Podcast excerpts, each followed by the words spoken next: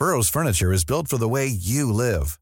From ensuring easy assembly and disassembly to honoring highly requested new colors for their award-winning seating, they always have their customers in mind. Their modular seating is made out of durable materials to last and grow with you. And with Burrow, you always get fast, free shipping. Get up to 60% off during Burrow's Memorial Day sale at burrow.com slash ACAST. That's burrow.com slash ACAST. burrow.com slash ACAST.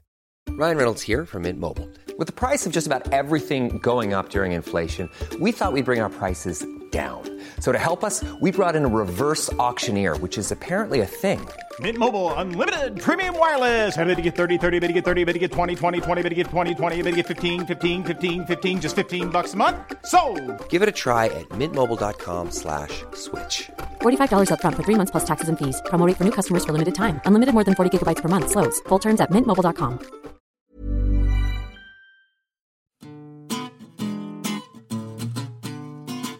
Hi, I'm Rachel, and on today's New Statesman podcast, I'm talking to former Conservative MP and one time candidate for the Conservative leadership, Rory Stewart.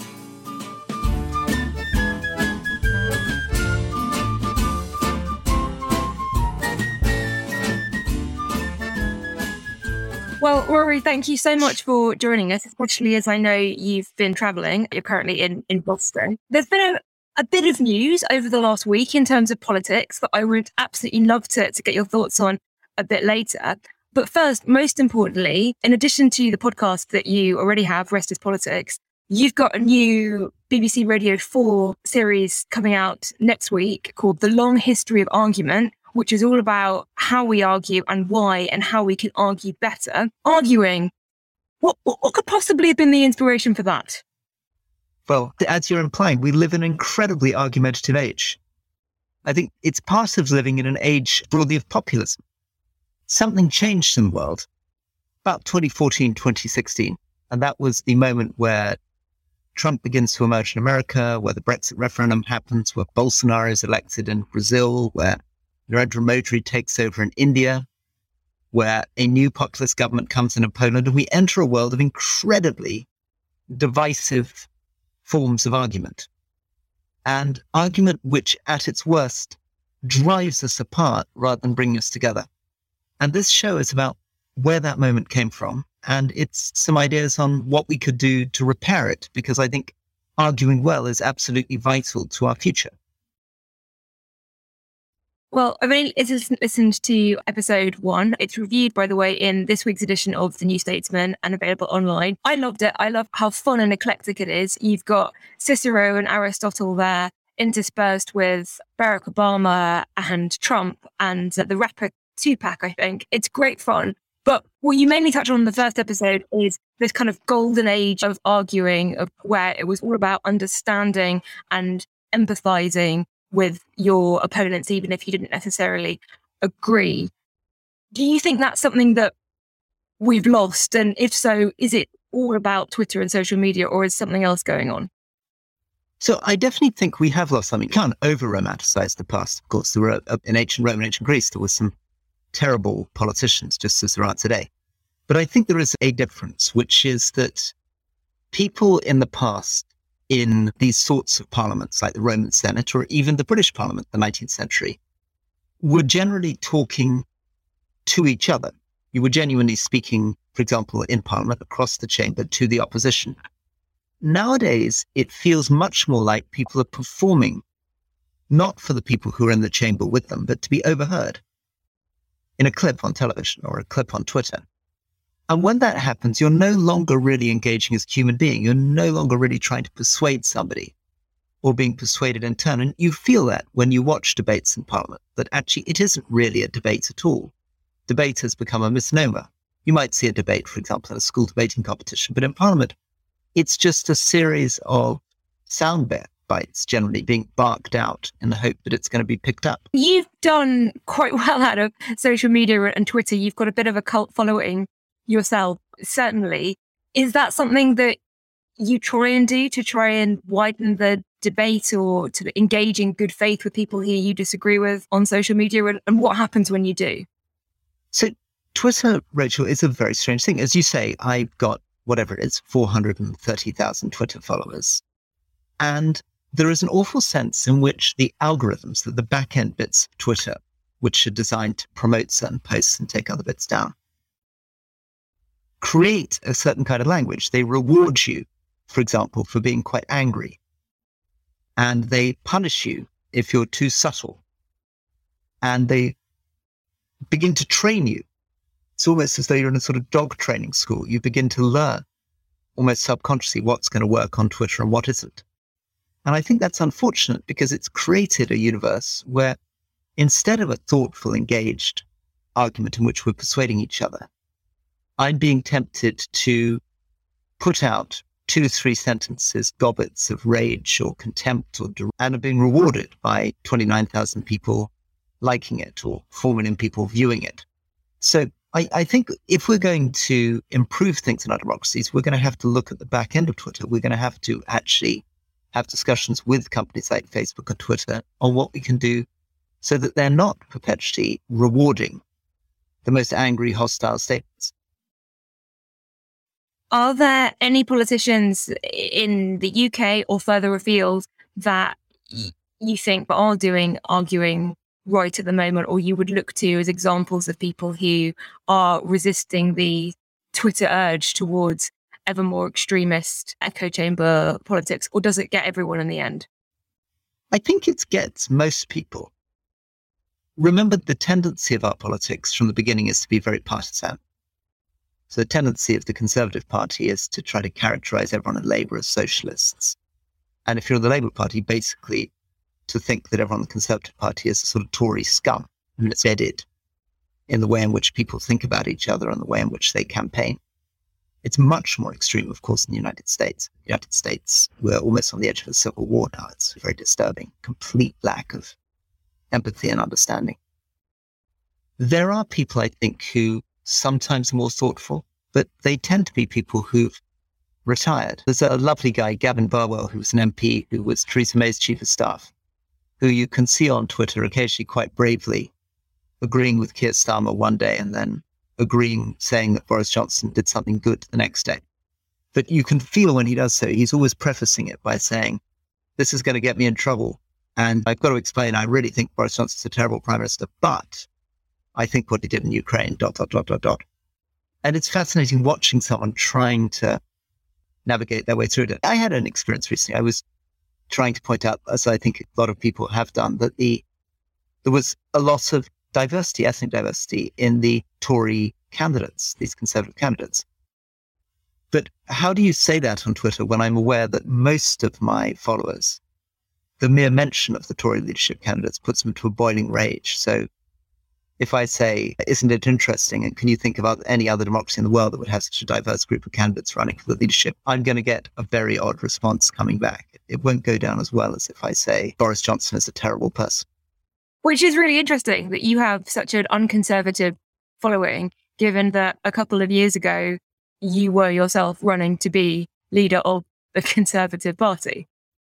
Yeah, that is a bit odd. I agree. I don't know quite how that's happened. I think um, occasionally the Twitter wakes up. I occasionally get these things, actually, almost every day, where someone will be like, wait a second, look at his voting record. This guy's a conservative.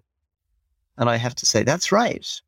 I was a conservative. You're looking at the voting record of a conservative MP. But it's interesting that there is this sort of cognitive dissonance. I, I wonder whether if I stayed, I couldn't stay when Boris Johnson was in because I thought he was a bad thing and I wasn't really prepared to serve in his cabinet. I wasn't really prepared to campaign from the 2019 election or vote for the kinds of things he wanted to do. But I still wonder if I had managed to stay, if someone else had become leader, let's say Sajid Javid or Jeremy Hunt or someone had become prime minister, in which case I probably would have stayed would I have been able to reach across? Would I have been able to do what I've always wanted to do, which is to try to bring people together? It's much easier to do as a constituency MP.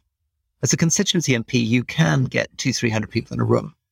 If you've got a very concrete local issue, what are we going to do about renewable energy and Kirkby Stephen? You can get people doing that. But in national politics, it feels very difficult. And uh, on the subject of Boris Johnson, before we go into who, who might or might not replace him, he is not so much a Twitter or Facebook politician, but he is very much a politician who knows how to argue over the heads of, say, the, the people who he's directly arguing with and speaks straight to his base. I mean, he, as he likes to remind us frequently, studied classics, classical rhetoric. But I think I'm trying to be fair here. I think it's quite fair to say that some of his rhetoric over the past decade has been divisive, not necessarily all in good faith. Is he driver of this problem, that sort of toxicity in our public discourse? Is he a symptom of it? Would he have been able to become conservative leader in, in 2019 if he hadn't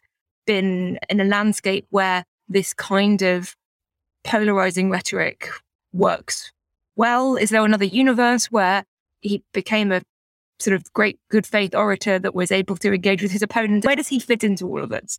So Boris Johnson is very strange. As you say, he boasts about having studied classics at university, but he's actually a figure who the classical world would have been horrified by.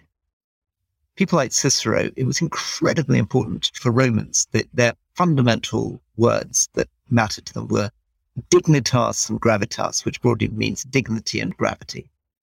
And of course, Boris Johnson has zero dignity or gravity, whatever his merits are. He is all about the thing that the Romans really hated, which they called levitas or levity. In other words, he trivializes everything. He turns everything into a joke. And they saw that as a very bad sign because they thought that if you're Cicero, that arguing well, being a good orator, comes from your moral character, that there was a connection between being a good person being able to argue well, and being able to govern well. These three things connected.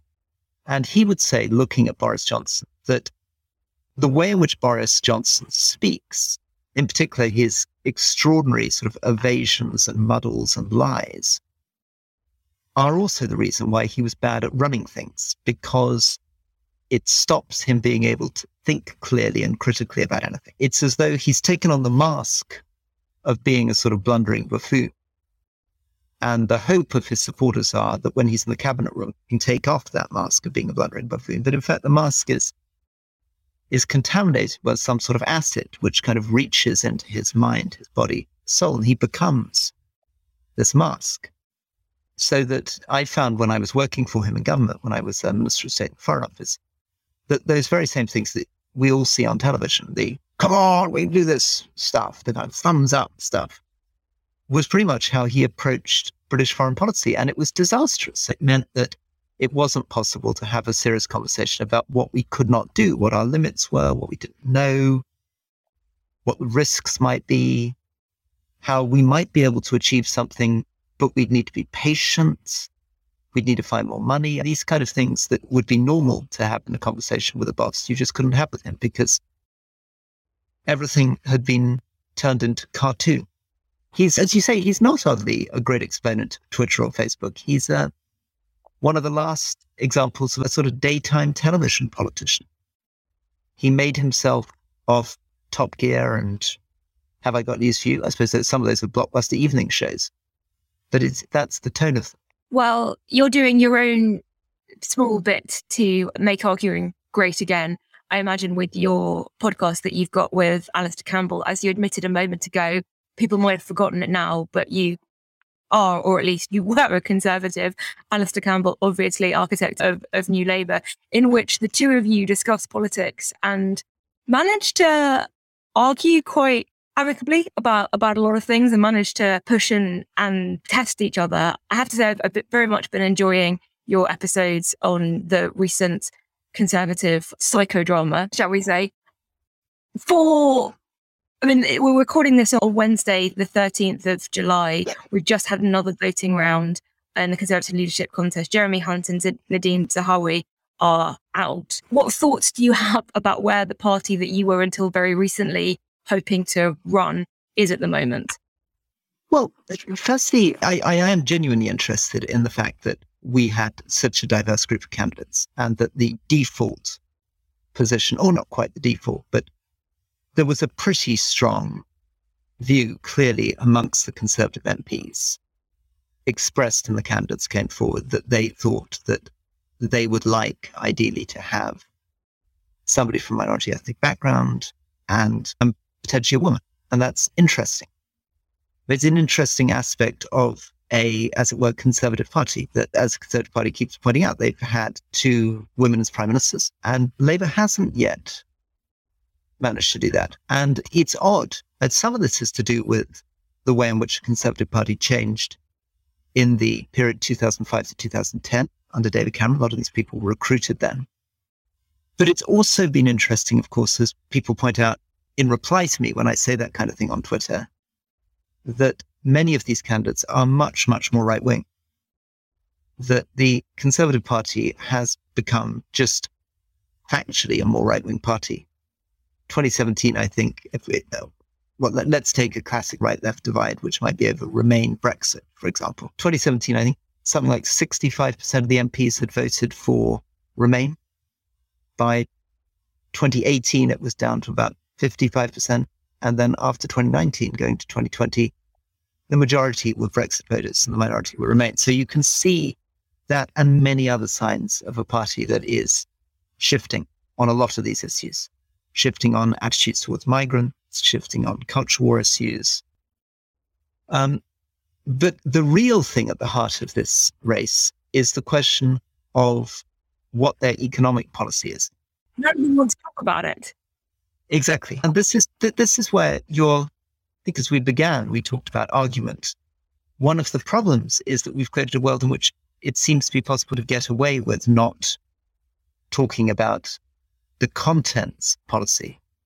And so much the conversation obviously is about people's personality, their personal history, their appearance, but not really anybody taking seriously the question of what makes them angry or ashamed about the country, what detailed administration they might try to implement. And that's that's in a way maybe representing the fact that actually Sajid Javid, Nadhim Zahawi, Jeremy Hunt, who've all been knocked out, were amongst the most experienced people either running businesses or actually in government ministerial positions. Probably with the best track record on actually doing stuff have haven't made it through. Hi, it's Anoosh here. This is just a reminder that as a podcast listener, you have the option of subscribing to The New Statesman with a very special offer. You can subscribe for just a pound a week. That's 12 weeks for £12 if you go to newstatesman.com forward slash podcast offer. We'll be right back. From The New Statesman comes a new podcast, Audio Long Reads. The best of our reported features and essays, read aloud featuring writing from our authors, including Ian McEwan on wrestling with Orwell's Inside the Whale. Might we reasonably assume that there is no longer an inside to the whale? That the creature lies stranded on the beach, as whales sometimes are? That the guts and blubber and ribcage are on display? A year inside GB News with Stuart McGurk. At first, the problems weren't ideological, but practical, technical, and quite, well, obvious and Maria Wilczek on Belarusian football fans who took on Alexander Lukashenko. After the August 2020 protests, hundreds of ultras were roughed up and held in custody. One was later found dead in suspicious circumstances. Ease into the weekend with our audio long reads, published every Saturday morning. Just search Audio Long Reads from the New Statesman wherever you get your podcasts.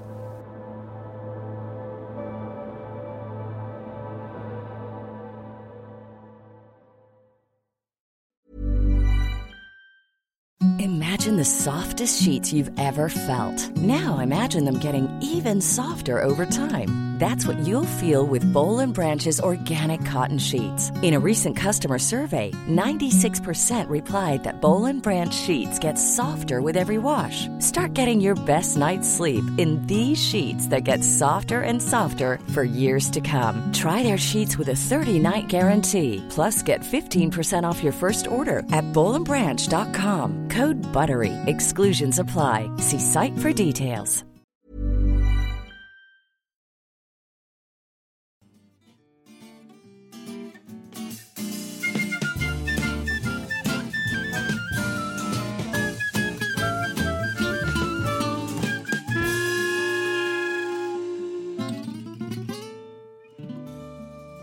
It has been noted that while the current field of candidates is very diverse in terms of ethnicity and gender, as you said. It's not particularly diverse in terms of background, and it's also not particularly diverse in terms of policy or ideology.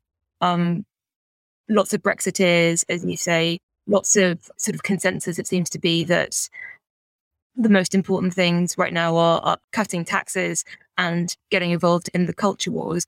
Is that just a symptom of how a leadership contest works and what you need to do to win? Or is that symptomatic of how the party's changed and how politics has changed?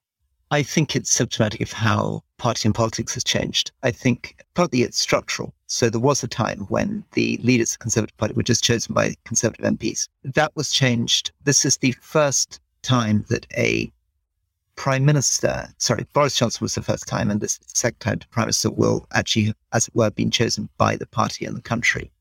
Until then, either it was people like Theresa May who came by default, or they were people who'd been elected under a previous system into being leaders of the opposition.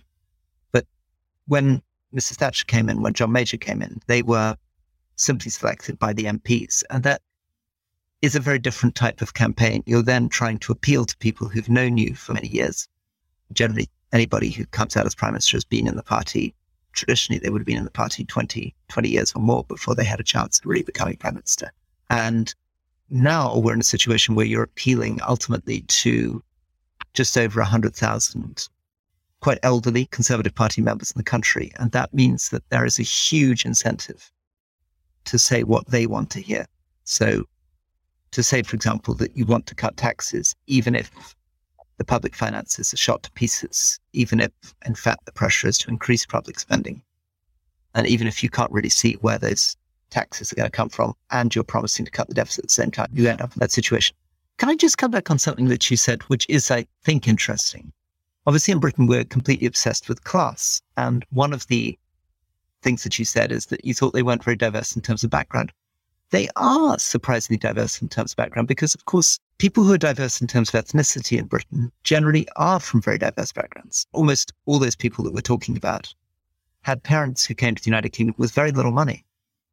Some of them, there, in the case of Rishi Sunak, his father became a GP, but in the case of Priti Patel. I think her father initially set up a shop. Nadhim Zahawi arrived with very little. Sajid Javid's father famously was a bus driver. People sometimes tease him about saying that a little bit too often, but it's true. I think there is reason to feel that actually a more ethnically diverse group usually means more diversity of backgrounds. It's, it's probably one of the first leadership campaigns for a very long time where there's not an old Etonian running. That's a good point. We had a lot, I had an old Etonian last time. And this time before, there have been a few of them. I simply meant in terms of, I imagine, I guess, sort of university background and then a career in some kind of but, but, professional. but again, I again, I interestingly, very, I think you'll find if you look at the full initial starting race of twelve, very few of them went to Oxford and Cambridge. I think that's another big change. I think that, that I, I'm not a sociologist, but I think if you looked at the socioeconomic background of leadership candidates, that is changing quite quickly. But what isn't happening is you're not getting the progressive politics emerging that you would expect. So I, I teach at Yale University, and I was talking to a student about that, and she had very much been educated to believe that if you had diverse leadership from low income backgrounds, you would necessarily end up with more progressive policies. And I think that this suggests that may not always be the case.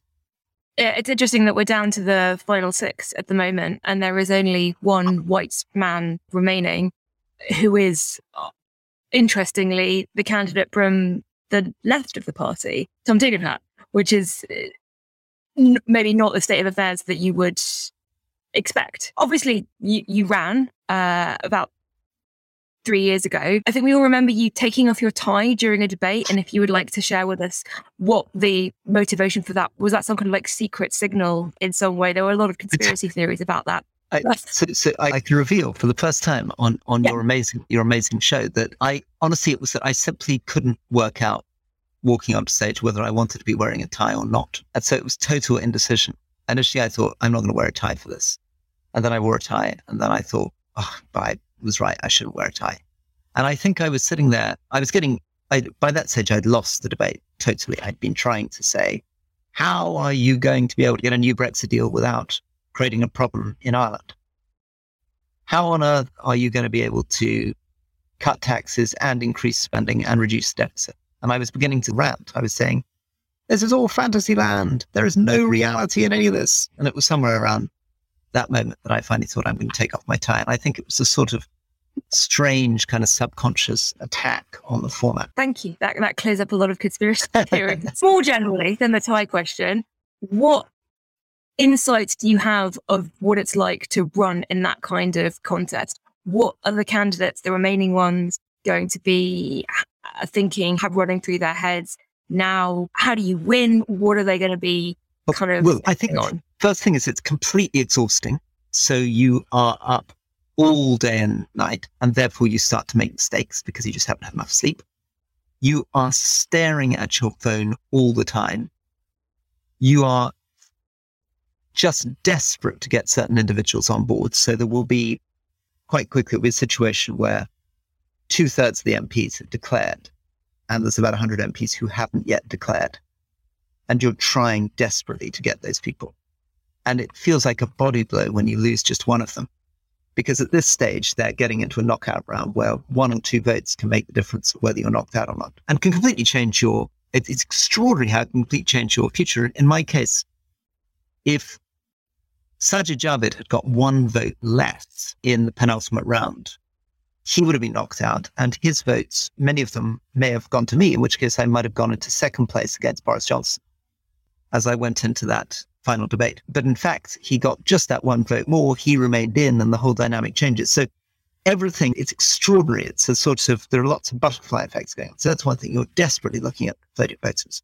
You're also desperate to differentiate yourself from the others. People will keep asking, why am I voting for you? And that's where you end up with a loss of these slightly bizarre statements where they're projecting themselves as being the person who's going to do this or the person who's going to do that.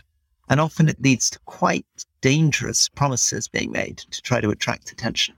And in terms of you very much ran as the either anti-Brexit candidate, your detractors would say, or the pragmatic, let's get real about Brexit candidate at the time. Also, let's get real about public spending and things like that. There hasn't really been a candidate kind of saying those things. They probably let, let, um, less I don't know. Who do you think is channeling best that kind of? I guess this is my really roundabout way of saying, "Who are you endorsing?" I'm, I'm not at the moment. I'm not at the moment endorsing anyone, but and one of the reasons I'm not is that, as you say, I am a bit disappointed by that.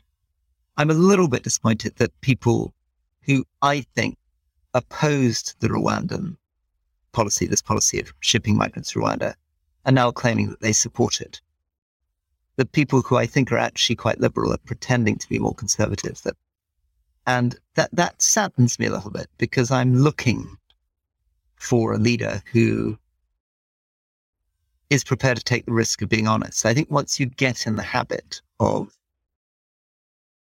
too much of being driven by the, effectively you're being driven by the opinion polls, that what's happening is that people are trying to guess what everyone else wants to hear and deciding they can't say this or they can't say that. I can't possibly say that I'm against shipping people to Rwanda because if I do, I won't win. And I think it's all a bit futile. My guess is that what I didn't understand at the time, and maybe none of these people understand when you're in the middle of it, is that you think that these things making the difference whether people are supporting you or not.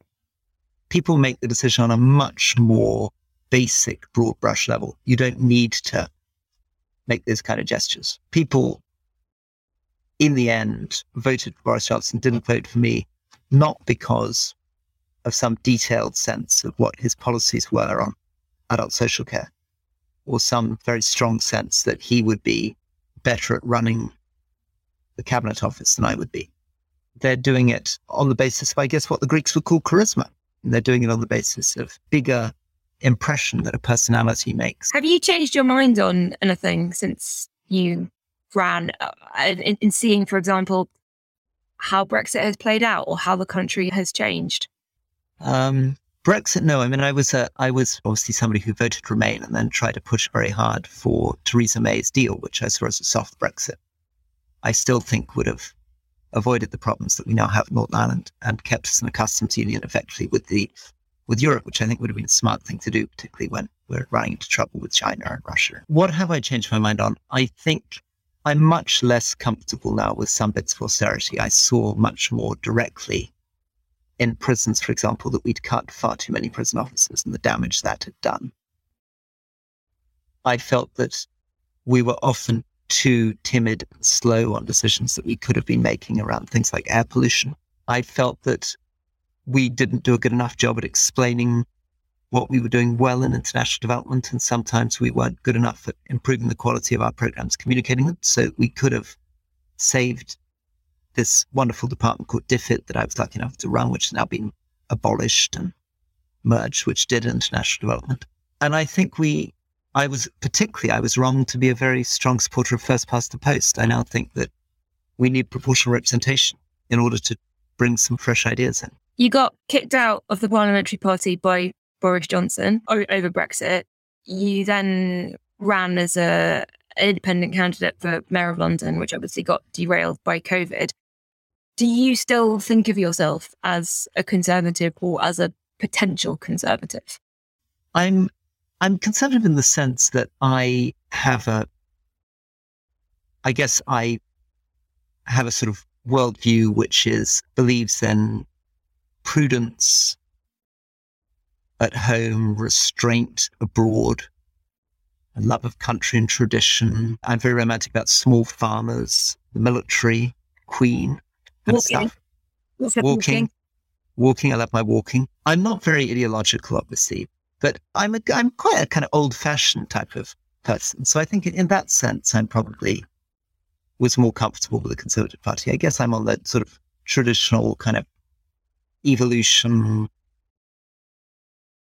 side. But I, I people point out that I often spend a lot of my time sounding like a Lib Dem, and probably they're right.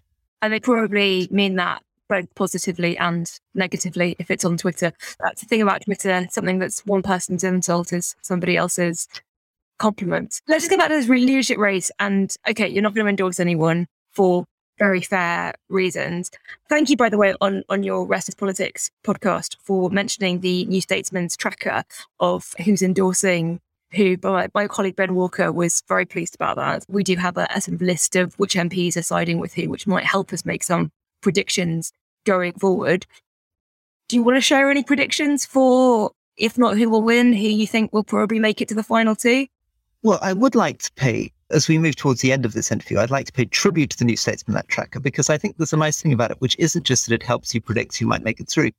It's also a good way of getting a assessment of the moral qualities of the candidate. I tend to feel when I'm looking at these candidates that if people I really admire and respect who I knew are endorsing somebody, that's quite a good sign. And ditto, if I look at the list of people endorsing it and think, oh my goodness, what a bunch of bandits, that's a pretty, pretty bad sign. I'd encourage people, if, if you know individual MPs, to have a look at that and think which MPs you'd respect or admire and take that as a, a, reasonable indication on whether the candidate's very good. And then finally, to bring it all together and go from the Conservative Party leadership race back to your podcast, back to arguing and civic discourse and how we can respect one another while disagreeing. As I said, I've only listened to episode one, but you suggest that you have some answers for how we can detoxify the way we engage with each other and reverse this trend of polarization and arguing in, in bad faith, the Boris Johnson effect. So what can those of us who aren't in politics, or even if you're listening, people who are in politics, do to make arguing great again if that's what you're trying to achieve? Well, I think there are practical things that you can do that I talk about on this Radio 4 documentary. So I think we could change the algorithms on Twitter and Facebook so that we were less likely to reward people for being really angry and divisive. I think we could change the way that Parliament works. I'd like some debates to be held which didn't have television cameras in, so people weren't always performing to the cameras. I'd like to make more use of citizens' assemblies, which are juries of citizens that come together to debate issues more slowly, more thoughtfully, without parties present. I'd like people to study debate in school. I was really struck by interviewing a couple of young men from Liverpool, from a comprehensive in Liverpool, who'd had an incredibly dedicated teacher who, in her spare time, she'd set up a debate club, and they just felt that it had totally changed the way that they thought. It had made them much more sensitive to other people's arguments, less likely to be bullshitted by politicians, help them to see two sides of every point, to think critically, and turn their lives around. And I think the final thing, I suppose, is to, well, without being too naff about it, is to prioritize truth. That all our communication, all our policy, all our government, everything we do has to keep coming back to truth. That if we're not truthful about things, we're not treating other people with respect. We're misleading them. We're manipulating them. If we're not truthful about things, we're not able to come to rational conclusions. We're not able to understand what's really going on. So truth and reality, I think, are at the core of good argument. That was a wonderful ascending tricolon there. Thank you. Beautiful. That's it. Somebody paying attention to those classical techniques. Rory Stewart, thank you so much. Have a good trip back from Boston, and I really hope you find your wedding ring. Thank you very much indeed. If anybody finds a gold ring, looks a bit like a wheel, please be in touch. A reward is off. Thank you all very much. Bye bye. You've been listening to the New Statesman podcast with me, Rachel Cunliffe, and our guest, Rory Stewart. If you've enjoyed this, don't forget to tell a friend and leave us a nice review. Our music is Devil with a Devil, licensed under Creative Commons, and our producer is Adrian Bradley. Thanks for listening.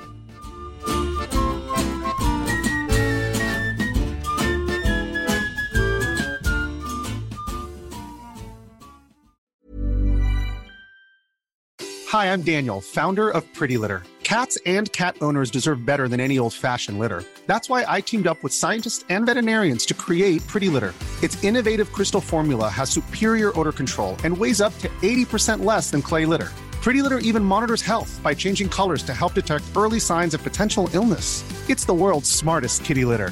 Go to prettylitter.com and use code ACAST for 20% off your first order and a free cat toy. Terms and conditions apply. See site for details.